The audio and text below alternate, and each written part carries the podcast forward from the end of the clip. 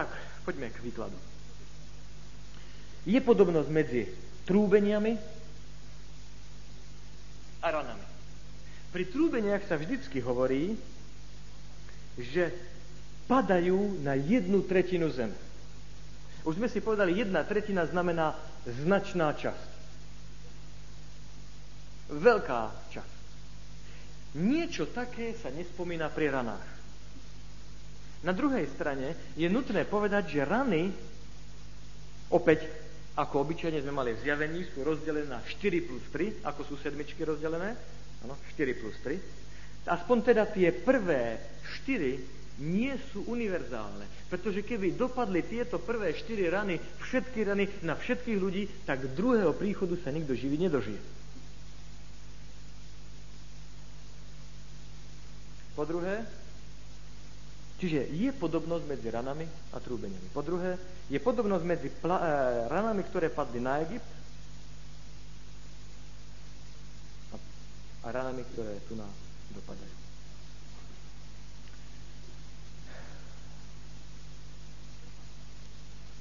Prvá rana, o ktorej sa tu hovorí, je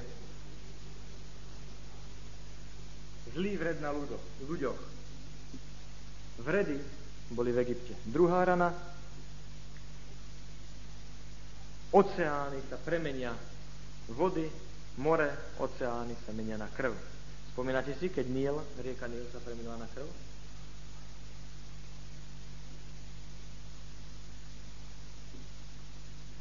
Rieky pramene, tretia rana. Štvrtá rana slnko. Piatá rana temnota, spomínate si? V Egypte temnota. Šiesta rana, takto, siedma rana je ľadovec a hromobytie, to bolo tiež v Egypte, šiesta rana je iná, a tu sa podívame zvlášť. Takže, prvé štyri, prvé štyri rany, ktoré padajú na Egypt tohto sveta.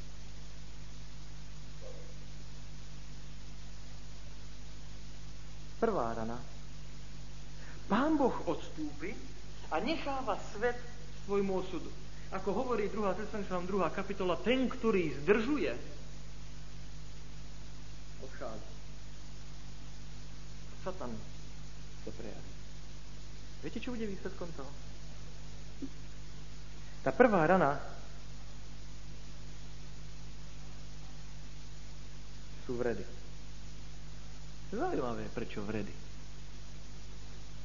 Keď pán Boh svoju ochrannú ruku zo sveta odtiahol, tak zrazu si ľudia uvedomili,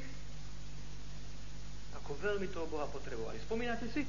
Jedného dňa idú Izraelci po púšti a už sa im zunovala voda, zunovala sa im potrava, zunovala sa im ochrana a hovoria, že sme sa my nevrátili do Egypta, na čo sme sem vyšli. Pán hovorí, vy ste nespokojní, vám sa to nepáči? No dobre, tak ja môžem od vás odísť, ja sa môžem od vás odtiahnuť. V tej chvíli bol e, tábor plný čoho? Hadov. Máte dojem, že pán Boh tých hadov, jo, vy ma dráždite, tak ja vytvorím hadov, že pán Boh stvoril hadov, tu máte vretenice na vás. Áno? Ja mám dojem, že tie vretenice a tí hadi v tej púšte boli celý čas.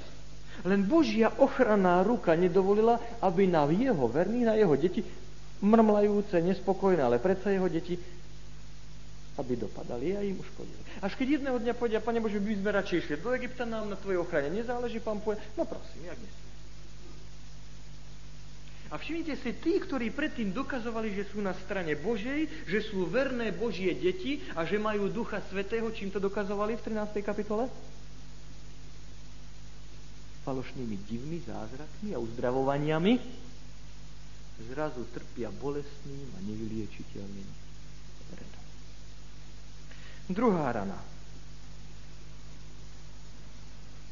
Druhá rana padá na more.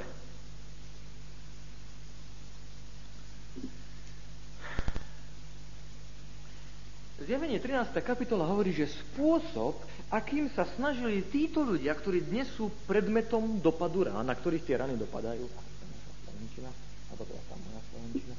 tí ľudia, na ktorých teraz dopadajú rany, to sú tí, ktorí sa snažili ekonomickým bojkotom zničiť verných. Nemohli ani kúpiť, ani predať. Viete, čo je nástrojom ekonomického obchodu, výmeny tovaru vo svete? Plavba, more plavba. Jedného dňa, keď Pán Boh odníme svoju ochrannú ruku, tak to znamená to, že je tu katastrofa. Tí, ktorí ekonomicky ničili Božie verné deti, tak sú sami ekonomicky postihnutí. More sa obracia na krv a svetový obchod, výmena tovaru sa zrútil. Tretia rada.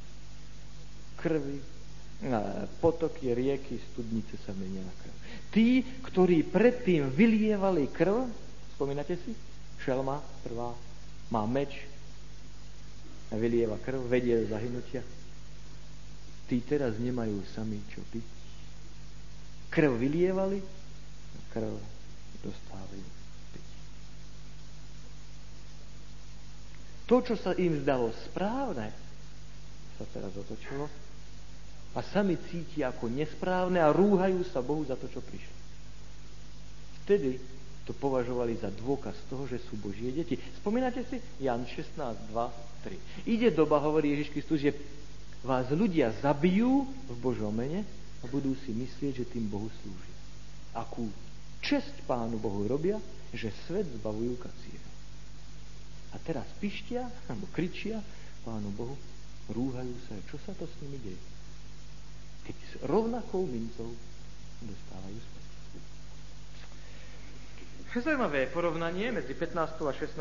kapitolou, kde sa hovorí spravodlivé, prepodivné sú tvoje cesty. Ty veľký, svetý, Bože všemohúci. Pravdivé a spravodlivé sú tvoje. Súdy. Štvrtá rana. Pán Boh predstavil dve alternatívy, medzi ktorými si vyberáme. Tá jedna je deň odpočinku hospodina tvojho Boha, deň 7, pre ktorú sa rozhodli verní, pre ktorý deň sa rozhodli verní. A tá druhá alternatíva bol čo?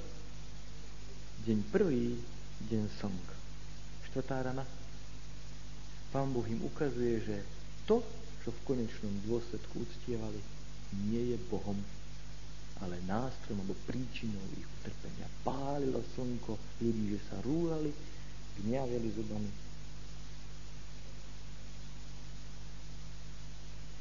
Ale nepomohlo.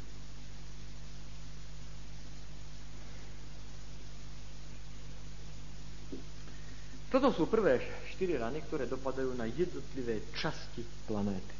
Vás nemôžu byť univerzálne v tom zmysle, ak by dopadli na celý svet, tak je zničený ekologicky a prakticky. Od verša 10. ďalšia časť, hovorím v zjavení automaticky, sa delia 4 plus 3, je sedmičky. Od verša 10. nastávajú tri sveto šíre. Rany. Tá prvá, alebo tá piata teda, prvá zo štyro, tých troch svetošírich je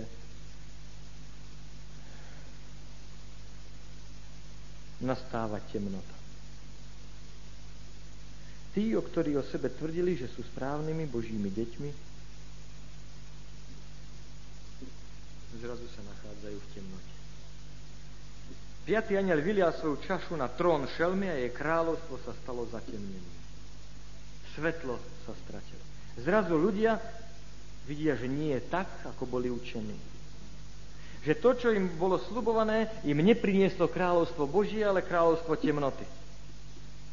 A že teda za tým všetkým musí byť otec lži a podvodu.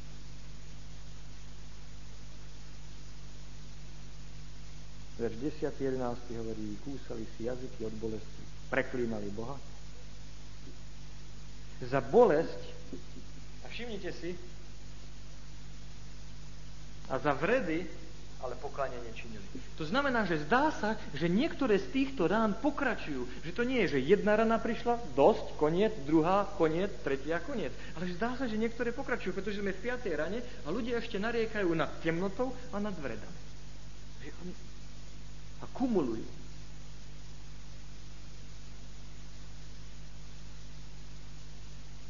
Aspoň niektorí z tých, ktorí trpeli z prvej rany vredou, trpia aj pri piatej rane. Ale žiadne obrátenie, žiadne pokanie neprichádza. Šiesta rana.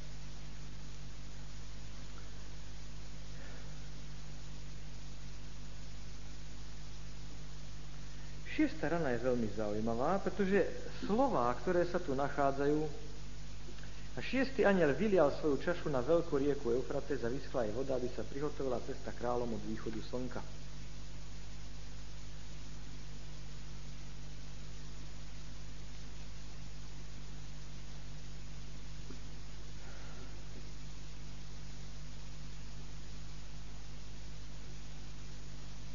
Rieka Eufrates teda vyschne a pripravuje sa cesta kráľom od východu. Čo je to rieka Eufrates? Podľa 17. kapitoly, všimte si, to je tá kapitola, ktorá hneď nasleduje za tým, 17. kapitola, verš 1. a 15. ukazuje, že tá voda, to sú ľudia. A prečo rieka Eufrates? No preto, lebo Babylon bol postavený a založený na rieke Eufrates. Ľudia, teda vody rieky Eufrates, to sú sekulárni ľudia, to sú ľudia, to sú tí, to členstvo, aby som povedal, no, to sú tí sekulárni ľudia tohto sveta. A teraz sa tu hovorí, že Eufrates vyschol, aby sa pripravila cesta kráľom od východu slnka. Čo to znamená? Zjavení nemôžeme vysvetľovať veci doslovne, predsa Eufrates neznamená Eufrates, vyschol neznamená vyschol a kráľovia neznamenajú kráľov, vojenskú parádu.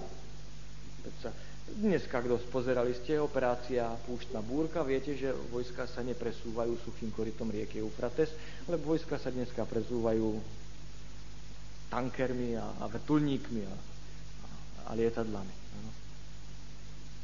veľmi zastaralý spôsob posúvať po vyschnutom riečišti. A nevýhodný. Čo nám to chce povedať? Samozrejme, potrebujete poznať starozákonné pozadie. O čom sa tu hovorí? No musíte vedieť, ako padol starý Babylon. Prečo? Pretože prorok vždycky hovorí síce jazykom svojej doby, ale zahalené je to do udalostí minulosti. Keď biblickí písatelia hovoria o vyvedení z Egypta, tak hovoria jazykom stvorenia a potopy. Prečo? Pretože nemajú iný jazyk, ako popísať to, čo sa deje teraz, než jazyk toho, čo už Pán Boh pre nich vykonal. Keď biblickí písatelia hovoria o oslobodení z babylonského exílu, tak používajú aký jazyk?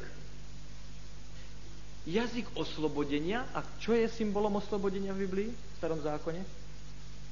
Par excellence, čo bolo symbolom oslobodenia? Exodus.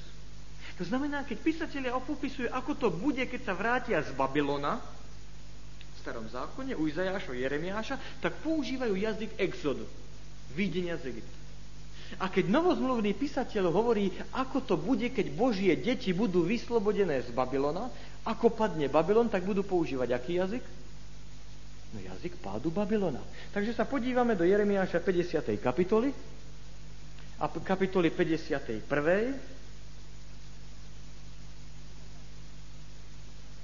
Izajáš 44. a 45. kapitola, tieto 4 starozákonné kapitoly, plus trošku znalosti z histórie, nám veľmi pomôže pochopiť, čo to znamená vyschnutie rieky Eufrates pre ľudí, ktorí počúvajú to. Niektorí čítajú noviny, ale ľudí, ktorí má, sú nasýtení v jazyku starého zákona. A zistujeme, že ten král, ktorý prichádza, aby oslobodil Boží ľud, ktorý je v Egypte, v, prepačte, v babylonskom exile, v zajatí, to je Círus, môj pomazaný. Čo je to pomazaný po hebrejsky? Skúsme preložiť späť. Mašiach, Mesiáš. No? Pohanský král Círus je predobrazom na Mesiáša. Zaujímavé.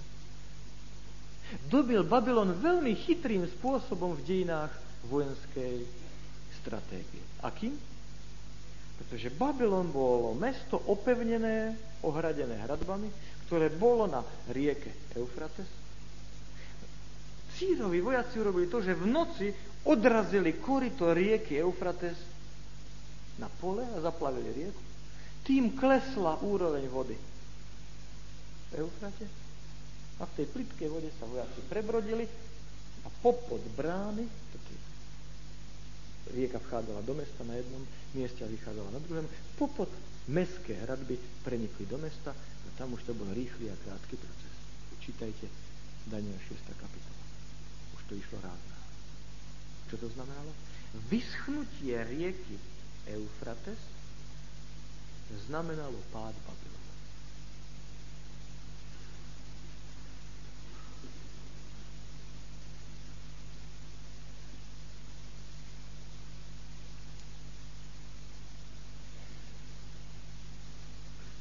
Čo z toho vyplýva? Verš 14.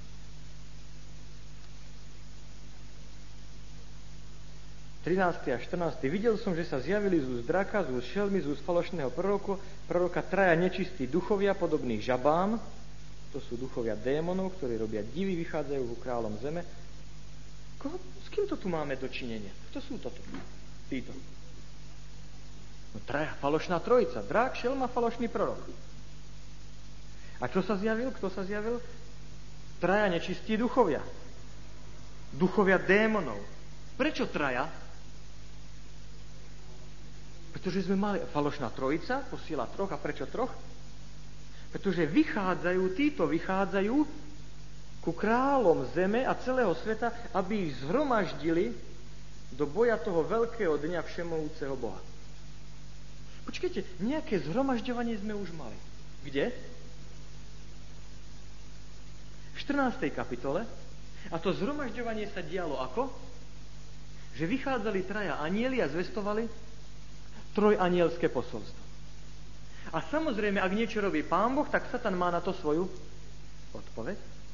A tak vychádzajú traja duchovia podobní žabám a robia svoju evangelizáciu svoje zhromažďovanie. Protiklad trojanielského posolstva sú tri žabia, žabie posolstva. A prečo, posolst, prečo žaby?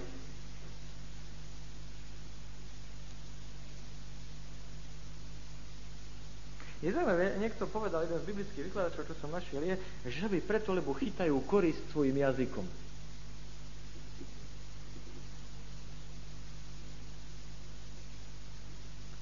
Zrejme Ján o tom ešte nevedel.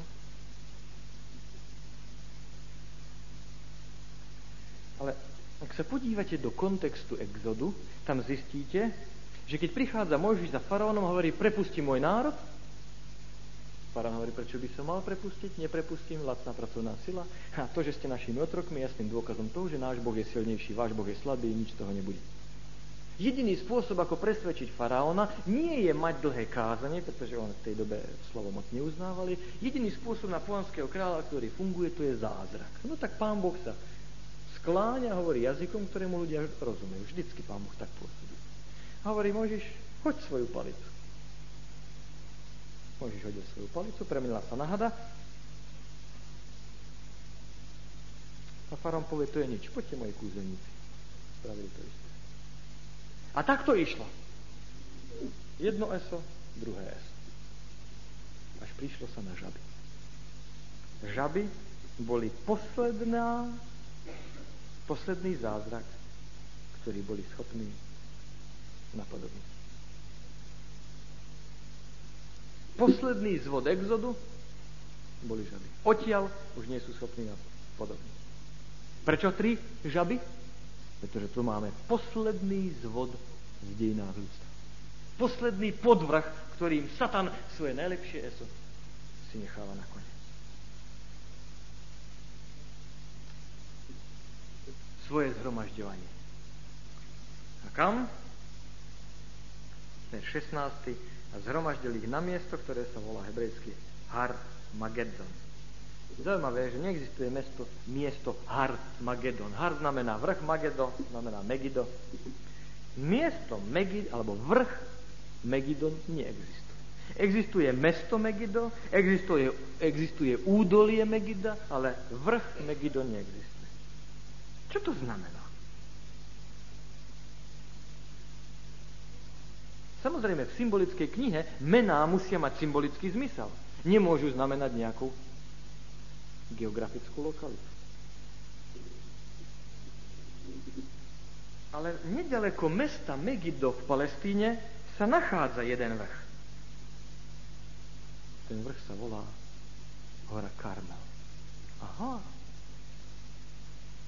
Už je jasné.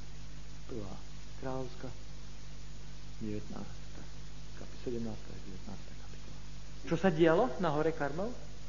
Tam sa zhromažďujú národy. Tam sa zhromažďujú Boží aby sa rozhodlo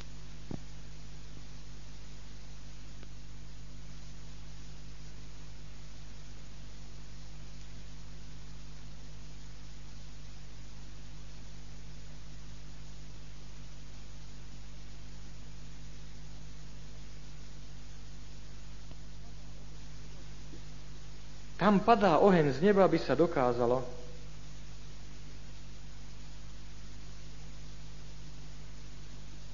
kto je pravým Bohom. A tento zvod nebude v Palestíne, nebude na hore, ale ide o myšlenie ľudí. Padne, padne oheň z neba na nesprávny oltár. Posledný zvod, ktorý sa tam ukáže. A všetky vaše zmysly vás presvedčujú, že ono je to inak, ako ste verili,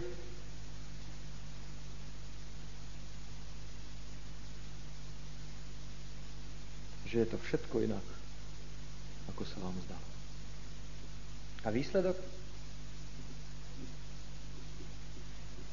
Zaujímavé je, že keď padla temnota, že tým vyschla rieka Eufrates a padol Babylon. Keď ľudia pochopili, že boli klamaní, zvedení, tak svoju podporu Babylon bol na Eufrate svoju podporu stiahnu. Ľudia povedia, tak vy ste nás klamali, vy ste nás vádzali. A odchádzajú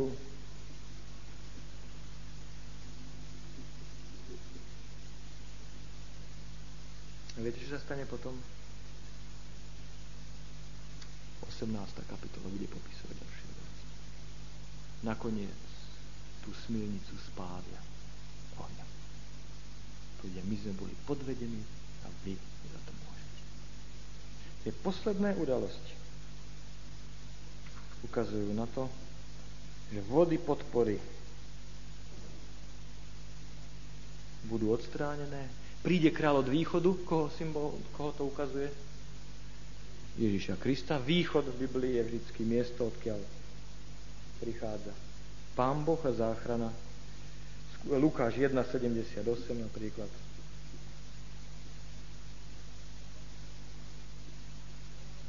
Babylon bol na Eufrate, kráľovia zeme s touto smilnicou na krátky čas sa zišli, dohodli sa. No, všimnite si, nezákonný vzťah lásky. Ako dlho vydržalo toto spojenie? Krátko. Jednu hodinu. Im bol vonkajší nepriateľ, bolo spojenie. Ak poznali pravdu, keď si uvedomili, že boli oklamaní, idú preč od seba. A prostitútku, neviestku spália. Prečo spália? Prečo za neveru je trest ukamenovania. Nie. Levitikus 21 hovorí, že trest za neveru je spálenie v tom prípade, ak sa jedná o dceru kniaza. Tí ľudia si uvedomili, uvedomili, že boli falošnými kňazmi falošne zavádzaní že sa jednalo o podvrh kresťanskej viery. A v tej chvíli prichádza baránok od východu. Boj, ktorý tu nájde, je boj o moc. Armagedon nemôže byť zhromažďovanie niekde na nejakom mieste na Blízkom východe kvôli rope alebo neviem čo musí. Ide o klanenie. Boj, ktorý prebieha je, na ktorej strane budem stáť. Ten král, ktorý príde, aby oslobodil svoj ľud, Ježiš Kristus. Oni sa zhromaždili a vtedy príde zemetrasenie, blesky, hromy. A Ježiš Kristus prichádza, aby svoje deti ochránil. Na záver, rany nie je niečo, čoho sa treba báť. V Biblii máme jedno miesto, ktoré je špecificky, špecificky určené pre veriacich ľudí v tejto dobe. Viete, ktoré to je? Žalm 91. Ten, kto prebýva z kríši Najvyššieho, bude nocovať v tloni Všemohúceho. Poviem hospodinovi moje útočište, moje, môj hrad, môj boh, na ktorého sa nadiem.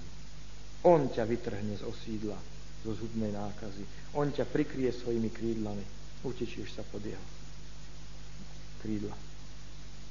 Nebudeš sa báť nočného strachu, nebudeš sa báť moru. Padne ich po tvojom boku tisíc, po tvojom boku desať tisíc, k tebe sa to nepriblíži. Svojimi očami, očami to uvidíš. Podívaš sa na odplatu bezbožných Neprihodí sa ti nič zlého, ani nejaký úder sa nepriblíži k tvojmu stánu. Pretože sa láskou vynie ku mne, vyslobodím ho, vyvýšim ho, pretože pozná moje meno v kontexte zjavenia. Bude volať na mňa, ja sa mu ohlásim. Vážený, tento text neplatí z pohľadu 5. septembra roku 1900 94. Počuli ste o tom, koľky si svoje zaslúbenia vypísali. Padni ich po tvojom boku tisíc, po tvojom boku desať tisíc, ale k tebe sa to nepriblíži. Neprihodí sa ti nič zlého.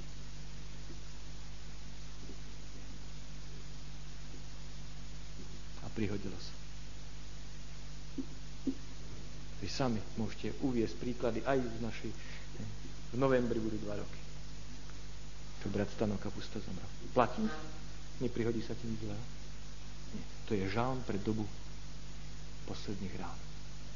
Vtedy platí, že sa ti neprihodí nič zlého. Zatiaľ sme na bojovom území satana. Pokiaľ nie je rozhodnuté, pán Boh sa nemôže zamiešať tak, že by vám čím nedával zvláštnu ochranu. Ale rany, to najťažšie obdobie dejín, keď všetky sily pekla sú uvoľnené a ochraňujúca moc Ducha Svetého, tá brzdiaca moc je odstránená. Satan si môže robiť, čo chce. A v zúrivosti, keď ľudia odhalujú jeho podvod, vrhá všetky sily, aby ich zviedol. A obracajú sa ľudia proti Božím služobníkom, ktorý prichádza Kristus ako kráľ od východu, by svoje deti Rany nie je niečo, čoho sa treba báť. V ranách je evanelium o tom, aký je Pán Boh. Urobí všetko preto, aby pred vesmírom ukázal. Týmto ľuďom nie. Nech robím, čo robím, nech dávam vyliate Ducha Svetého, nech dávam vyliate svojho hnevu. Už nikto nie je ochotný zmeniť svoj mysel, nie je schopný zmeniť svoj mysel. A keď by teda práve toto vedomie, že ak som sa rozhodol celé patriť na Božiu stávu, nemám sa čo báť. On sa o mňa postará, som v jeho rukách, v jeho dlani, som ukrytý, a Kristus hovorí, nikto ich nevytrhne z mojej ruky. Dobre, 5 hodín 12 minút. Pán chce povedať o tom, aký je Pán Boh. Pán Boh dobre vie, nikto sa nemôže obrátiť a prichádza do jeho rady. A odpoveď nad tým nesmieš uvažovať, proste Pán Boh to tak robí, ty to tak máš prijať. Pre mňa nie je veľmi uspokojujúca odpoveď. A dnes som presvedčený, že v ranách je nádherné Božie Dobre, 5.12 minút. Stretneme sa 5.30, áno? Chcel by som sa ešte vrátiť niekoľkými slovami k posledným, siedmým posledným ranám. Pán Boh dovolí hriešnikom, aby žali dôsledky svojho konania. Pretože Pán Boh vie, že hriech má hrozné, nešťastné následky. Vždycky v priebehu dejín Pán Boh ľudí chránil, ochraňoval, aby nezožali to do plnej miery. Proste vždycky Pán Boh mal tú svoju ochrannú ruku nad hriešnikmi, aby to zlo a ruiny, ku ktorému hriech vedú, sa neprejavili v plnom, v plnom svetle.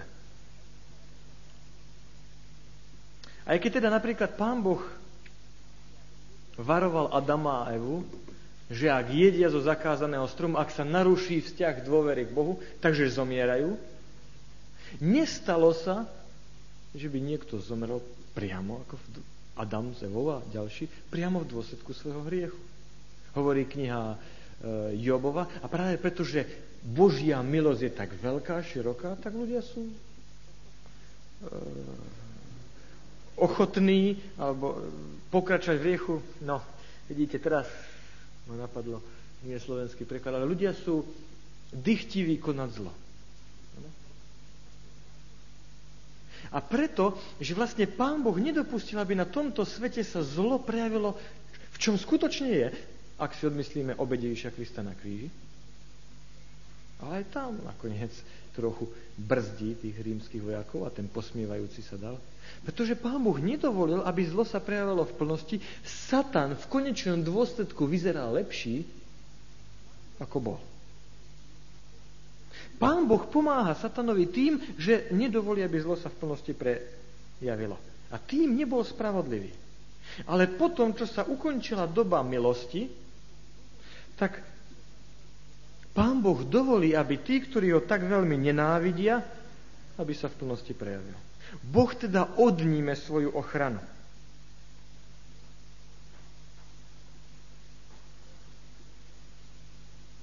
A keď sa prejaví toto zlo,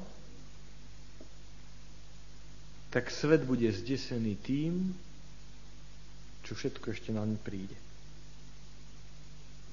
Viete, tým, že pán Boh chránil satana, že sa nemohol v plnosti prejaviť, tým voči nemu nebol férový. Totiž ide o to, a pán Boh musí dopustiť toto plné odhalenie zla. Prosím, rob si, čo chceš. Ja dávam ruky, prečo to? Pretože pán Boh musí v tom konflikte nielen zvíťaziť, ale musí zvíťaziť spôsobom, ktorý si získa súhlas celého vesmíru. Ako som vám už hovoril, nie je možné, aby niekoho napadlo niekedy v budúcnosti otázka, no dobre, ale ak to nešlo po dobrodky, možná, že keď pán Boh bol použil iný spôsob, možná, že jeden by sa bol obrátil. Možno, že niečo sa ešte dalo urobiť. A pán Boh musí presvedčiť, nedalo sa nič urobiť. Ja som urobil všetko, všetko možné, čo sa len dalo. A teda pán Boh nevyrieši problém hriechu tým, že bude satana držať celú väčšnosť niekde pod zámkom. V nejakom tom, v nejakej hladomorni, kde proste mu nedovolí, tak tu si a za trest budeš. A nedovolí, aby sa prejavil. A preto prvnež skončí dejiny tohto sveta, musí dať možnosť satanovi, aby ukázal, čo v ňom je. Plne, aby sa prejavil. A keď skončí hra, keď zaznie záverečný hvist, tak celý vesmír povie, nie len, že Boh zvíťazil, ale Boh hral férovo. A o to ide Pánu Bohu. Prečo? Pretože problém je v tom, že Satan obvinuje Boha, ty používáš neférové, nespravodlivé spôsoby na dosiahnutie svojich cieľov. Silu a postavenie. Všimli ste si, kto bol ten, kto používal silu na dokázanie pravdy? Najlepší obranový útok. Satan sa postaral o to, že všetku špinu zmietol Bohu do tváre.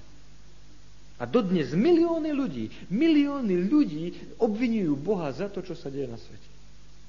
A povedia, aby nemôžem veriť Boha, keď vidím, čo, v Boha, keď vidím, čo sa deje. To sa musí vyriešiť. Pán Boh raz dá ruky preč a potom uvidíme, čo sa deje na svete. A všetkým bude jasné. A pochopia, pôjdu spáliť smilnicu. Pretože uvidia, v akej temnote sú.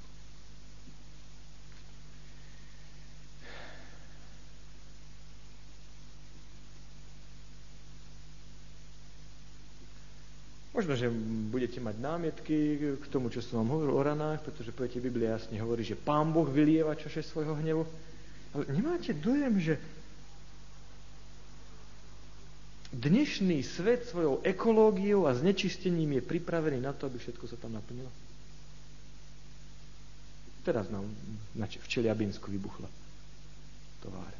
To je tretia, tretia, stu, tretí stupeň zo sedmi, zo siedmých katastrof. Máte dojem, že na svete je dosť nukleárnych zbraní, chemických a biologických jedov v tak veľkom množstve, ku ktorým Satan má prístup? Že keď jedného dňa Pán Boh odníme svoju ruku, takže Na tomto svete ešte budú katastrofy. Katastrofy, ktoré šokujú i nebesia, nielen ľudí na tomto svete žijúcich. Na prvý pohľad sa zdá problém so siedmou ranou, kde sa hovorí, že to veľké mesto sa roztrhlo na tri čiastky. Všimnite, tí, ktorí spolu držali,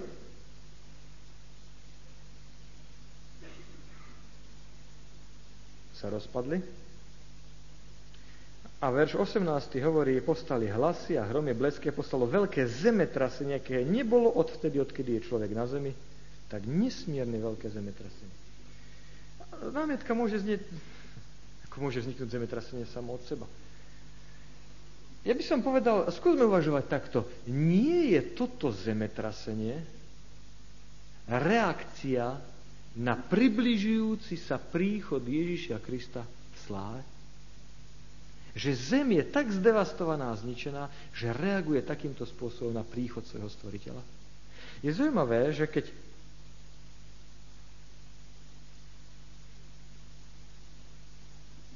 pri, priložíte niečo, čo je nabité statickou energiou k vašim vlasom, tak uvidíte, čo to spraví s vašim účesom. Proste reaguje na diel. Keď Ježiš prichádza, aby oslobodil svojich verných, je možné, že všetky elementy tejto planéty reagujú v dôsledku procesov chemických, fyzikálnych, ktoré sa tu nahromadili. Je zaujímavé, že keď tento svet bol bezriešný a nový a Ježiš prichádzal, aby sa s Adamom a Evou stretol, zem sa netriasla. Ale keď už o 4000 rokov pozdejšie Boh zostúpil na Sinaj, to bolo také zemetrasenie, že väčšina ľudí sa vystrašila a Mojžiš musí upokojiť, počkajte, ja to pána Boha poznám, nie je dôvod sa báť. A keď jedného dňa po ďalších tisícročiach hromadenia ľudského hriechu, zloby, odboja, nenávisti voči Bohu. Pán Boh odníme všetko ochranu. Ľudia budú sa rúhať, kúsať si jazyk od bolesti a hrešiť bez obmedzenia. Nie je možné pripustiť, že keď Pán Boh sa priblíži k tejto planete pri druhom príchode, že nastane veľké zemetrasenie, aké nebolo v dejinách. Sedem posledných rán ukazuje, aký láskavý bol Boh a aký mocný, keď úžasné sily zla držal Boh ochranou všetku tú dobu, všetky tie roky. Všetky, sedem posledných rán ukazuje, aký milostivý bol Boh, keď chránil z moci zla, aby ľudia mali možnosť poznať spasenie a byť zachránení neuvoľnili ich skôr, než bol jediný človek, ktorý ešte mohol uveriť. Sedem posledných rán nám dáva pochopiť niečo z toho, čo Ježiš vzal na seba za nás, keď vytrpel zlorečenstvo hriechu na svojom vlastnom tele. To my ľudia ťažko pochopíme. Tam vesmíru sa odhaluje tá ohavná, ohýzná podstata hriechu. Pán Boh ruky otiahne pri 7 posledných ranách. No a 7 posledných rán ukazuje na Božiu dobrotu. Tým, že pán Boh satana obmedzoval, jeho protivník vypadal v skutočnosti lepšie, vypadal lepšie, než v skutočnosti bol. A tým, vlastne keď sme sa, keď ľudia a anieli sa rozhodovali medzi Bohom a satanom. Pán Boh nenadržiaval, v zmysle nerobil nič preto, aby satanovi ukrivdil, aby satan vyzeral v čo najväčšom, najčernejšom, najhoršom svetle. A nakoniec, sedem posledných rán, dokazuje Božiu spravedlivosť. Pretože Pán Boh dovolí, aby tí, ktorí mu povedali svoje nie, a ktorí ho odmietli, vytrpeli len dôsledky svojho rozhodnutia. Nie menej, ale ani nie viac. A sedem posledných rán nakoniec predovšetkým a nadovšetko ukazuje na Božiu lásku. Pretože vtedy, keď ešte sme boli hriešnici a o Boha sa nezaujímali, a v našich hriechoch nám bolo dobre, Ježiš opustil všetko, vzdal sa všetkého, aby nám dal možnosť, aby my sme nikdy dôsledky hriechu v plnosti na vlastnej koži, na vlastnom tele neprežili. Sedem posledných rán je nádherné odhalenie Evanielia o Bohu a ukázaním toho nie je div. Nie je div, že Boh vo veľkom spore nakoniec vyhrá. Spôsob, akým vesmír riadil, alebo spôsobom, akým vesmír riadil, si získa srdcia všetkých bytostí. A tým, tí, ktorí sa postavujú na jeho stranu, ho budú milovať, chváliť, mu patrí celú väčšinu.